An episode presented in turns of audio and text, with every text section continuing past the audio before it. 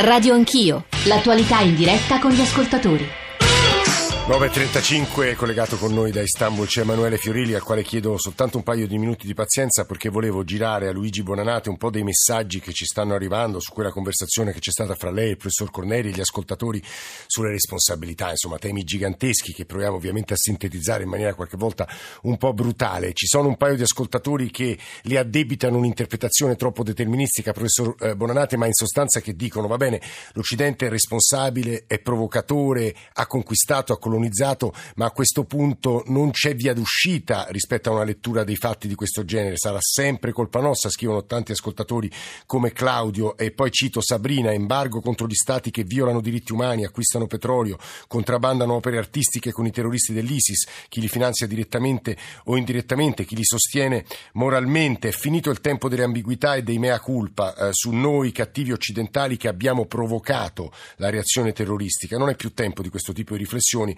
dobbiamo reagire con lucidità e rigore. Eh, Vincenzo loda l'analisi del professor Corneri eh, perché ah, la ritiene corretta e assente sui media mainstream. Di fronte al nichilismo e alla superficialità che permea tutto l'Occidente, chi crede in valori forti, giusti o sbagliati che siano, e per essi è disposto a dare tutto, non potrà che imporsi. Ancora, Francesco da Ischia, non è trascurando l'elemento religioso che aiutiamo la comprensione del fenomeno terrorismo islamico. Questo errore si commette spesso a sinistra e non solo nella sinistra eh, italiana. Poi Renato da Trieste che è in diretta, professor Bonanate e Emanuele Fiorilli. Renato, buongiorno. Buongiorno. Prego. Eh, io volevo, eh, buongiorno a tutti. Volevo solamente fare una riflessione di questo tipo. Cioè, da che mondo è mondo, ogni paese, ogni realtà culturale ha generato delle sfere di influenza, delle sfere di influenza che portarono, eh, ahimè o per fortuna, dipende dai punti di vista, a proprio egoistico interesse di nazione, realtà o imperi. A un certo punto in Europa si crea una situazione legata alla commissione tra Stato e teocrazia, che culmina nella guerra dei 30 anni in cui l'Europa se l'è data di santa ragione facendo più morti tra i vari scismi religiosi che non che con tutte le persecuzioni di Roma imperiale contro i cristiani. Alla fine, con la battaglia della Montagna Bianca, Roma celebra il trionfo della sconfitta degli scismi, ma di fatto viene estromessa dal concetto teocratico di governo dei paesi. E questo nel mondo islamico non c'è stato. Allora, fino a quando Renato, l'abbiamo perso, ma credo che ah, la sua conclusione fosse chiara. Eh, c'è c'è una grande distanza eh, fra il processo storico e la secolarizzazione, chiamiamola così per semplificare, che ha conosciuto l'Occidente e l'assenza di quel processo nel mondo islamico. Professor Bonanate, sono moltissime le cose da riprendere. Il professor Bonanate insegna, insegna relazioni internazionali all'Università eh, di Torino. Professore. Sì, sono, sono tantissime, fin troppe, ho la sensazione di essere, scusate, di essere rimasto un attimo in minoranza. no, dici... ma, ma eh, dirò che è assolutamente Le è capitato tante volte nella sua vita. è tutta la vita. È tutto sommato una specie di titolo di novità, no? se mi lasciate dire scherzosamente. Ma eh, dunque sono in realtà del tutto d'accordo che non dobbiamo sempre soltanto guardare troppo all'indietro. Così come dico al, al signore di, di, di, Trieste, va bene la guerra dei trent'anni, tutto interessante, importante e significativo. Io stesso faccio mille volte nei miei discorsi riferimento alla battaglia di Lepanto, come ha fatto un altro sì, ascoltatore prima. Però guardiamo anche un pochettino l'oggi e, e magari anche il futuro. Non c'è via d'uscita, dovremmo sempre soltanto condannare l'Occidente? No, non, eh, non è questo che io intendevo dire. Intendevo però, avevo sotto traccia la, una triste consapevolezza che l'Occidente molto sovente si è comportato male. Ora, adesso un ascoltatore di quelli che sì. eh, di cui abbiamo, avete letto le, le, dichiara, le, le, sì, dichiarazioni mm. ha, detto, ha parlato di, di quanto male faccia, abbiano fatto alla, alla cultura, alla, all'arte, hanno distrutto monumenti storici e così via eh, io, ormai l'avete capito tutti che sono un po' cattivello, ehm, ricordo che quando gli americani sono arrivati a Baghdad, i Marines si sono messi a giocare al football americano dentro i musei con le teste delle, delle statue che c'erano lì dentro. Ora, la violenza purtroppo non ha patria, non ha storia, non... la violenza fisica, materiale è una componente, ahimè, eh, che noi abbiamo sì. dentro di noi e che dobbiamo imparare a controllare. Ora, c'è una risposta a tutto ciò, eh. si chiama democrazia. Il problema è che noi occidentali non abbiamo neanche per noi costruito ancora una democrazia capace di essere non violenta, perché democrazia vuol dire discutere invece che ammazzare. Quindi la democrazia è non violenta per natura. Dobbiamo camminare su questa strada. È faticoso, è difficile, ci saranno delle vittime per strada, certamente, ma ci sono anche se non facciamo tutto questo. Professore, resti con noi altri pochissimi minuti perché dopo che avrà parlato Emanuele Fiorilli credo che suo, sua, le sue osservazioni eh, saranno preziosi perché Emanuele Fiorilli, che saluto, buongiorno Emanuele, scusa per la lunga buongiorno, attesa. Buongiorno Giorgio Zanchini a te e tutti gli ascoltatori. Perché credo che quello che, sta, che, è successo in queste ore, quello che sta ancora succedendo in Turchia sia importantissimo anche per provare a leggere il presente. Emanuele. Ma eh, io le notizie che si seguono e sono un po' meravigliato, fanno arrivare 1800 poliziotti e forze speciali a, ehm, a Istanbul per controllare la città, nello stesso tempo 8000 poliziotti sono stati rimossi dall'incarico perché pensavano, pensano che siano legati col golpe. 6.000 persone sono state arrestate, 3.000 militari e 3.000 fra magistrati e, e, altri personaggi del mondo politico turco. E, non certamente, come ha detto e scritto Gian Dundar oggi nel, sul suo giornale, è stato un vero golpe. Ricordiamo agli ascoltatori che l'eroico giornalista turco, di Giuriette, sì, sì. Il, il, giornale che aveva scoperto il traffico delle armi fra i servizi segreti turchi e la Siria. Scusami, no, l'ho dato certo. per scontato. Esatto. E, è stato un vero golpe, però bisogna dire che l'elenco delle epurazioni il eh, Presidente della Repubblica turco l'aveva già pronto, perché se 6.000 persone sono state arrestate, Subito. se altre 8.000 sono state rimosse, se questa mattina, tu pensa che questa mattina gli ufficiali della Nato di Istanbul, la, la Turchia fa parte della Nato, il secondo esercito della Nato, non, sono, non, hanno potuto entrare con le loro macchine all'interno della base di Istanbul e sono dovute parcheggiare fuori, sono dovute entrare a piedi anche agli alti gradi e farsi controllare. Se pensi che sono previste manifestazioni oggi davanti ai consolati americani e davanti all'ambasciata all'ambasciata americana di Ankara. Ricordiamo che gli americani da circa un mese hanno invitato tutte le famiglie degli americani che lavorano qui in Turchia ad abbandonare il paese, quindi c'è una situazione di grande stress anche perché il ministro del lavoro ha detto ieri, forse perché non poteva dirlo Erdogan in prima persona, che dietro al golpe ci sono gli americani. Perché ci sono gli americani? Perché Erdogan vuole finalmente effettuare Guillen, una volta amico, grande ispiratore anche di Erdogan, con lui hanno fondato il partito filoislamico AKP che oggi ha il 47% dei consensi, oggi il peggior nemico che è rifugiato in America e che secondo Erdogan sarebbe l'ispiratore del, del, del, del golpe la situazione secondo me è, è, falsamente tranquilla, la gente è in strada e la gente in strada chiede che venga ristabilita la pena di morte abolita nel 2004, l'ultima sentenza è stata nel 1900, eseguita è stata nel 1985 mi sembra, o 86, insomma in, a metà degli anni 80 e Erdogan ieri durante i funerali ha detto eh, che bisogna ascoltare la voce del popolo eh e che il governo prenderà eh, in conto questa richiesta di pena di morte e porterà la legge in Parlamento. Eh, qualcuno oggi, qualche commentatore nazionale e internazionale diceva lo fa perché dopo il golpe ha bisogno di, di consenso, consenso che la gente gli ha dato, perché lui sta chiedendo alla gente di scendere in piazza e, e per una settimana per difendere la democrazia. Un'ultima cosa, parla di democrazia, i curdi, il CHP e l'MHP, cioè i tre partiti di opposizione, hanno condannato subito il, no? il golpe e questa sarebbe una buona occasione per trovare un po' di pace almeno all'interno della Turchia perché ricordiamo la grande guerra nel sud-est contro i curdi, un intero, un'intera zona del paese che è sotto eh, il coprifuoco dove ci sono morti, molti morti fra i civili, fra i militari e fra i guerriglieri del PKK. Come avrete capito dalle parole di Emanuele Fiorilli, nostro corrispondente a Istanbul, la situazione in Turchia non può che suscitare un'enorme inquietudine che vorrei girare a Luigi Bonanate, prima però un veloce WhatsApp. Siamo nel Medioevo moderno, non ci sono più valori, non ci sono più punti di riferimento, la cultura si sta appiattendo, c'è sempre più divario tra ricchi e poveri. Questo è il Medioevo moderno. Ciao, Paola da Roma. Aggiungo eh, una riflessione sul, sul comportamento eh, di Erdogan e dei, della dirigenza, chiamiamola così, l'altissima dirigenza turca. Eh, da, un ascoltatore si domanda ma che logica c'è, ad esempio, in questa aggressività nei confronti degli Stati Uniti? Professor Bonanate, leggere quello che sta accadendo adesso in Turchia è molto complicato. È molto complicato, ma eh, c'è una striscia, la striscia di Erdogan. Va, eh, dovremmo finalmente eh, avere il coraggio di, di, di, condannarlo quanto basta. Sono anni che, che assistiamo al, al, percorso di Erdogan che ogni giorno praticamente ha irrigidito il regime, lo ha reso sempre più autoritario e sempre più eh, difficile da vivere per le persone normali.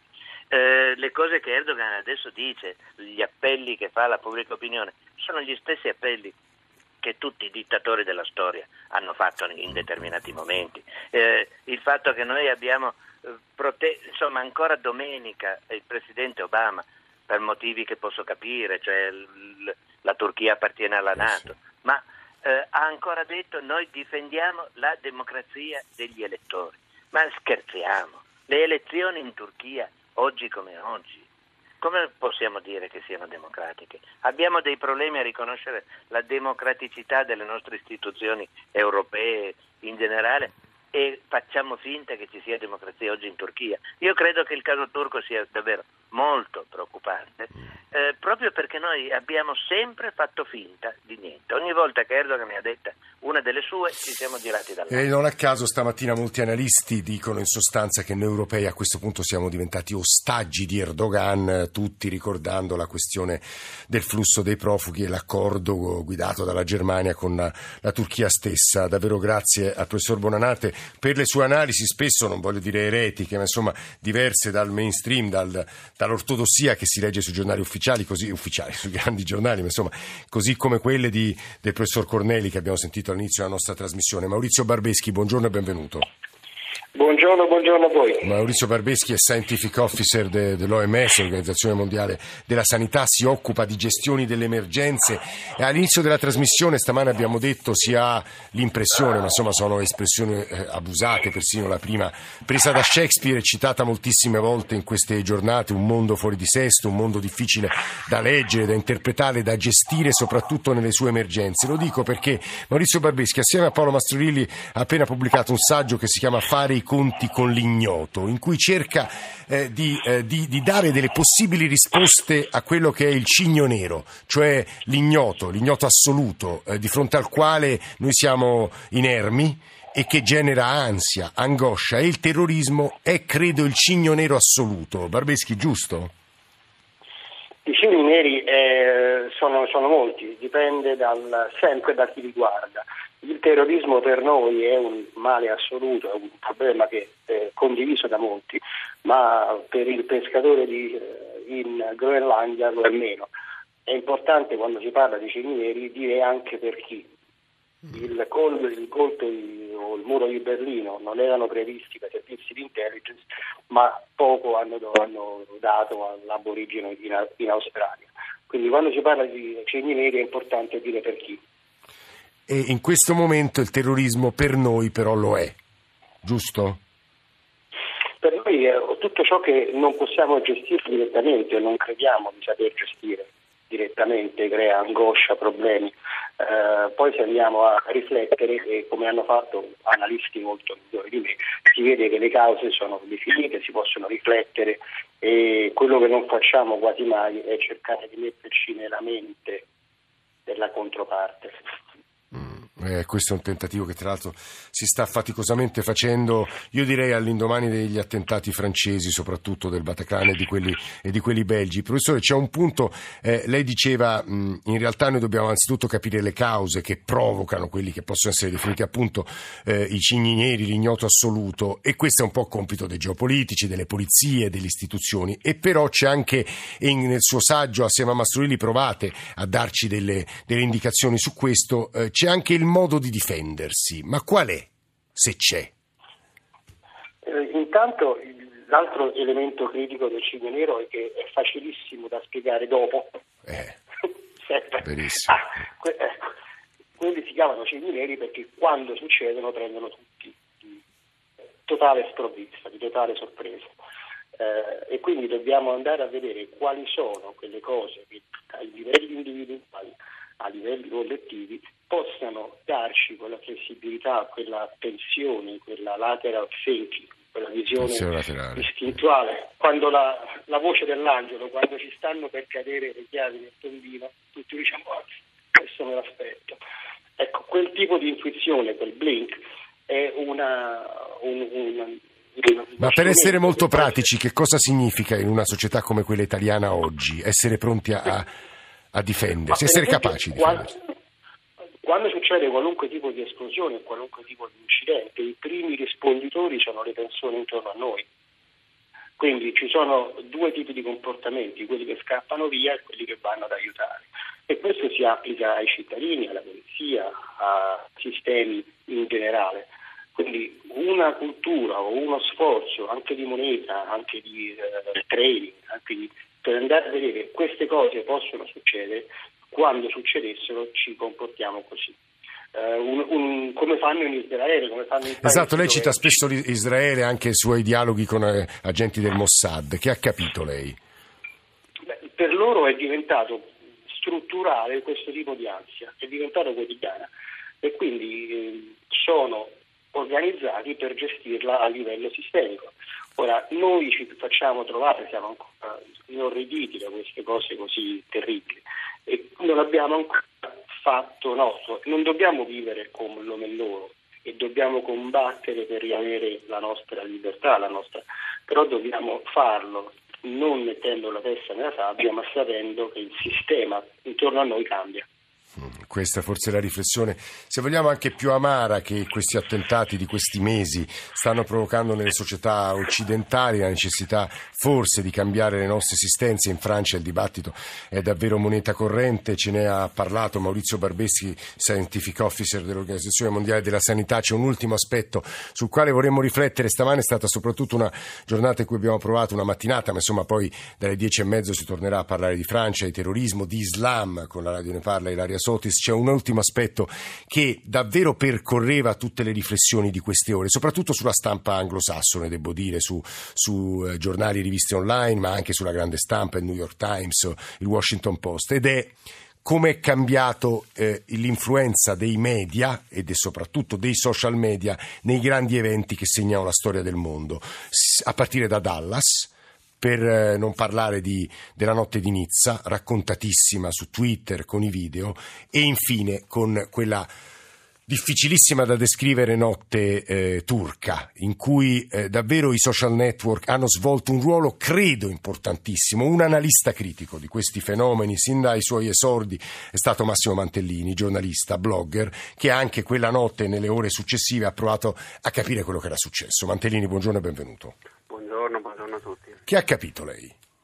Non ho capito nulla, nel senso che eh, è difficilissimo orientarsi innanzitutto perché eh, dobbiamo sempre cercare di renderci conto quanto i fenomeni siano eterodiretti oppure no. Per esempio nella sera del, del tentativo di golpe in Turchia non era ben chiaro, i social network erano aperti, non lo erano, qualcuno li aveva bloccati, era un discorso abbastanza surreale perché Erdogan è famosissimo da moltissimi anni per aver avuto una, un controllo molto stretto sulle reti sociali. Ecco, a questo proposito Mantellini c'è chi ha scritto, penso anche a Caracciolo, che eh, paradossalmente Erdogan è stato salvato da quegli strumenti che lui condanna e vorrebbe chiudere. Ma io non so se questo sia vero, mm, probabilmente sì. Eh, certamente il discorso sulle, su, fin dai tempi delle primavere arabe l'analisi su, sul ruolo delle reti sociali è molto semplice perché viene sempre fatto a posteriori, quindi mm. ehm, ci vuole poco poi a dire in realtà eh, diciamo, il, l'elemento fondamentale, cioè la telefonata alla CNN di Erdogan attraverso FaceTime, è una cosa del tutto analogica che non ha molto a che fare con le reti sociali. Poi la ricaduta di quanto i, ne- i social network hanno potuto fare in quella Cioè quello ci sta dicendo Mantellini, quella è semplicemente una tecnologia, non c'entra nulla con le reti sociali, è un telefono, un no, iPhone no, no. che gli ha permesso di andare in diretta eh, su, sì, sulla CNN. Infatti, infatti c'è stata una, una geografia veramente fuori luogo su questo, nel senso che lui ha semplicemente fatto una videochiamata a una televisione, per cui insomma da un punto mm. di vista della comunicazione digitale non c'è assolutamente nulla di inedito.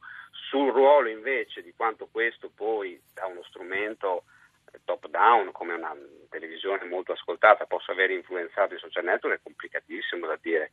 Eh, certamente nei grandi, nei grandi, fenomeni sociali oggi i social network hanno un ruolo. Mm, poi, ripeto, è molto discusso e molte volte anche molto come dire, esagerato ecco, eh. dal punto di vista della loro capacità.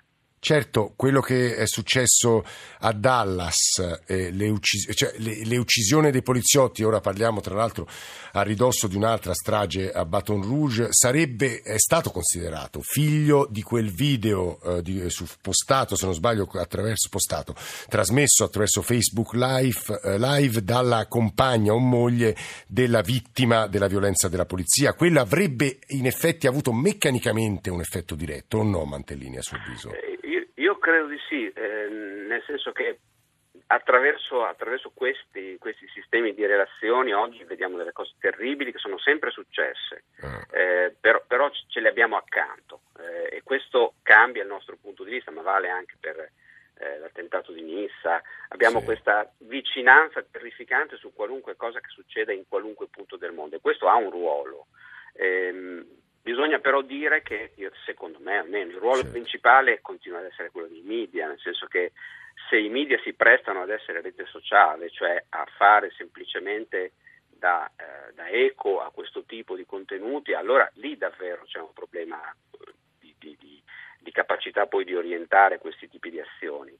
E mi pare che i media siano veramente fuori, fuori fuoco da questo punto di vista, cioè il ruolo di mediazione dell'informazione, che non significa certamente censurarla, ma utilizzarla in maniera come dire, etica, ecco, se questo ha un senso, è abbastanza, abbastanza perso. Sì, forse in, questi, in, queste ore sembra paradossale quasi dirlo dai microfoni di una radio pubblica, però si è citato spesso eh, il saggio di Malaparte sul colpo di Stato eh, e parlando degli errori dei golpisti in Turchia si è detto loro hanno immaginato che il mondo fosse ancora quello del Novecento e quindi eh, occupiamo la televisione ufficiale laddove in realtà la comunicazione passa in mille altri modi, quindi se vuoi avere successo come golpista devi tenere presente che il mondo è cambiato. Sì, nello stesso tempo avere successo come golpista utilizzando i social network non è banale, insomma, ecco. cioè? Bisogna, avere un, cioè bisogna avere un qualche riscontro oggettivo, quindi ci deve essere un clima diffuso nel paese che magari in Turchia non c'era. Ma certo, perché in realtà i social network sono soltanto uno degli aspetti certo. necessari per un cambiamento di regime, chiamiamolo così, perché poi ora è brutale dirlo, ma insomma la forza militare, il consenso delle forze armate e di parte della popolazione sono un elemento che resta quello decisivo, a prescindere dai social network, Mantellini. Certo, sono assolutamente d'accordo. Noi abbiamo la tendenza a dare a questi nuovi strumenti che utilizziamo quotidianamente un valore molto, molto forte. Mm. Tranne poi renderci conto in molte situazioni, l'esempio tipico è quello della centralità della televisione, sì. che i fenomeni si sommano ma uno non sostituisce l'altro. Certo.